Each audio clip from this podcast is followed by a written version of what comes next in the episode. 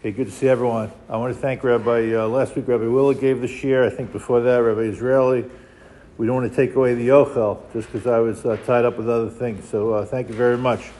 And uh, again to a Lazy Bean Cafe for uh, sponsoring the Torah and the food. And uh, Maltov to the Sisemskis on a granddaughter. What's her name? Meirav, I understand?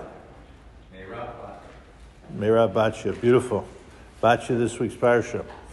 Okay. Um, actually, some of what I'm going to say today, I had a chance to listen to Rabbi Willig's shir. It's a good shir. So uh, some of it's going to tie in. But there's a big issue that's raised by the Tzlach. Let me just give a little background. The Tzlach was very, he was a good son because his most famous Sefer, his name was Yecheskel Landau. He's one of the big, big uh, poskim. I'd say Ada Yom Hazeh, we rely on many of his psak that's found in the Noda Yehuda. He was in uh, Rav in Prague in the 18th century. So he has a sefer that's called the Anoda Yehuda. His name is Yecheskel ben Yehuda. So I never read the introduction to that sefer, but I guess it's a tribute to his father. He also has a lesser known sefer, which is a sefer on the Gemara that's called the Tzlach. Anybody want to guess what the Tzlach stands for? Now it works out nicely when in Maseches Brachos because Tzlach is tefillah. But it's, uh, I believe, I'll tell you the, the first word I know for sure, Tzion. It's like a dedication. You have a matzeva, Lezichron, for the memory of Chaya, his mother Chaya. Now, the only problem I may be making is maybe his mother was Chava, but he knew what his mother's name was. So I think it was, uh, I don't know, now I think it's Chaya or Chava, but either way, you see, it's a beautiful thing. He also, we have, uh, which is very rare, we have his drushos. You see, he was a Rav in a shul in Prague. So you actually get to go into Prague in the late 1700s and you see what the Rabbanim was speaking about. He was talking about a lot of the same things, breakaway minyanim, you know, you could take a Sefer Torah, and uh, even more serious issues. So very fascinating tzlach, great personality. A number of biographies have been written about him. So he's bothered by an issue. I, I raised this, but I want to be able to finally uh, jump into it you know, up until the Anshe Knesset Agdola, the, beginning of the second Beis Hamikdash period, so there was davening even in the first Beis Hamikdash, but it wasn't necessarily uh, as organized as it, they felt the need to be. People were spread all over. You didn't have, uh, before the printing press, you didn't have standardized Siddurim. So the Knesset Agdola put together what we know, at least when it comes to the daily, we'll put Shabbos aside for now, as the Shemona Esrei. And then at a certain point, there was a 19th tefillah that was added. So that's beautiful. Now everybody knows what to say.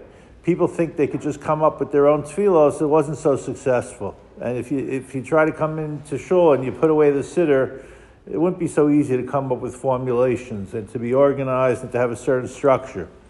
But at the same time, we don't want our standard tefillah to, this is what the Gemara is dealing with, to become so standardized that it no longer means as much to us. So that's what the Gemara is discussing in Brachas, Daf Tez Zayin Amid Beis, that they didn't want the Gemara, the, they didn't want the tefillos to become keva. So how do you deal with that situation? Now, one possibility, I'm throwing out different discussions in Rishonim and Achronim, but I'll show you a brilliant, but I'd say also troubling insight from the Tzlach. So what we could tell you to do is every single tefillah, let's say you get up to Magen Avraham, and it's not even about kasha, but even a praise could become uh, keva. So it comes to Magen Avram, everybody should add their own thoughts about Avram Avinu, okay?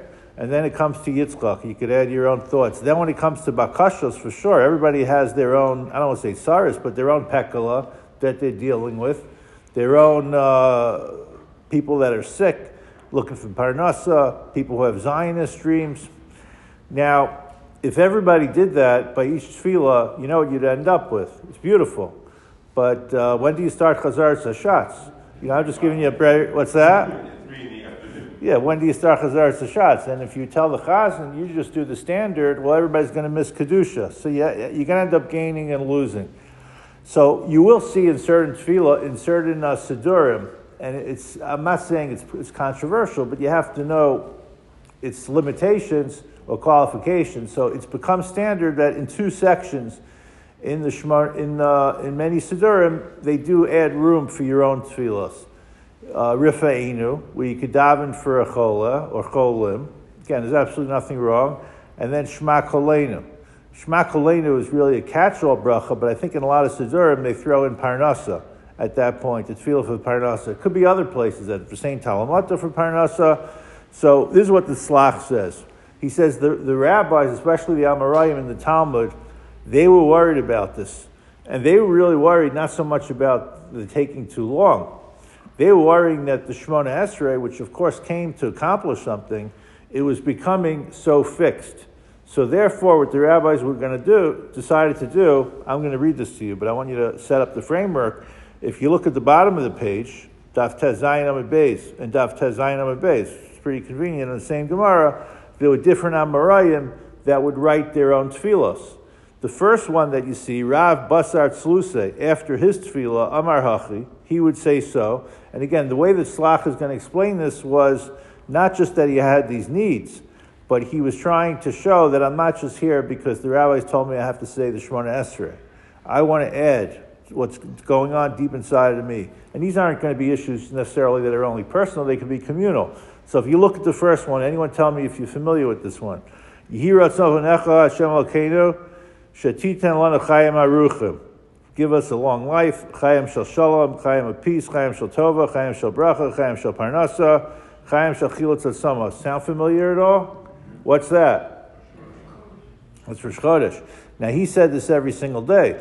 The rabbis, when they put together Mavarchim HaChodesh, they said, wow, this is a very beautiful tefillah. For some reason, we're not saying it every day. Maybe this is more of a general tefillah. You know, this is, a, a this is like a very big idea, tefillah, so we're going to save it for Rosh Chodesh. But for Rav, who's very big, Rav, you know, he was, uh, he kind of wore a Tana and Amora hat, even though he's officially an Amora, he said this um, every single day. It seems like all three times a day. He would add this as his personal tefillah.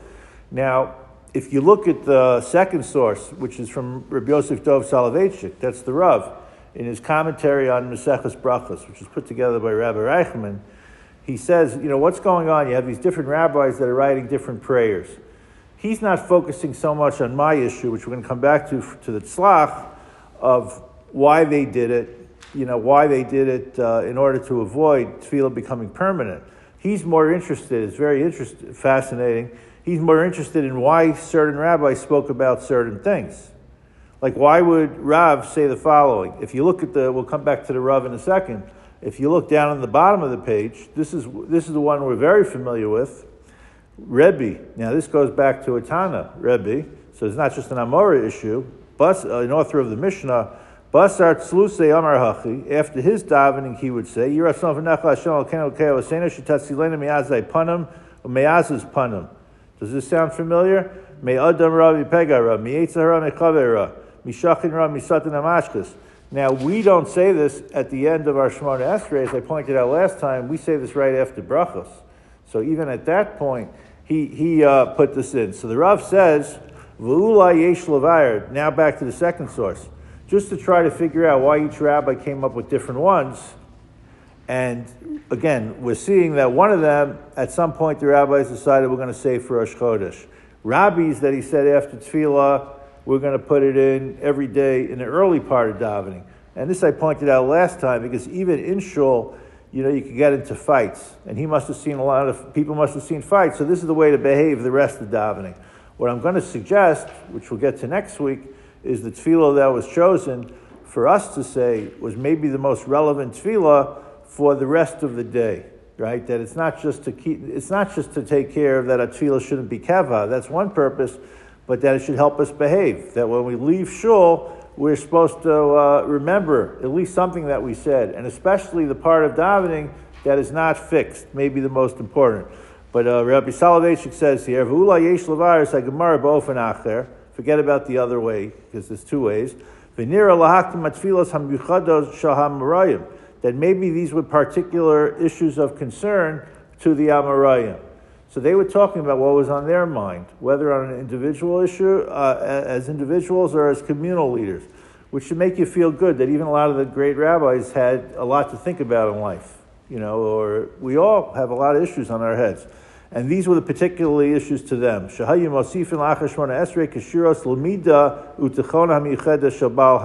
It's a very important line. that they were tied into the, the character and the attributes that are specific to them. So if some guy was uh, one Amora had more of an anger issue, he was going to try to, and he knew the day before he screamed at everybody at work, so he's going to talk the next day about anger. Maybe the next guy was too passive. He's going to talk about that.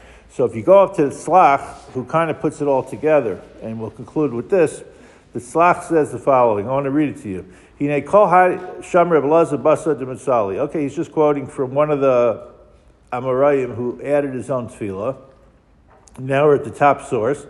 All these tanaim and Amoraim who wrote their own tefillos. And maybe I should show you next time all the different tefillos. We'll copy them for you. You can look into the Gemara.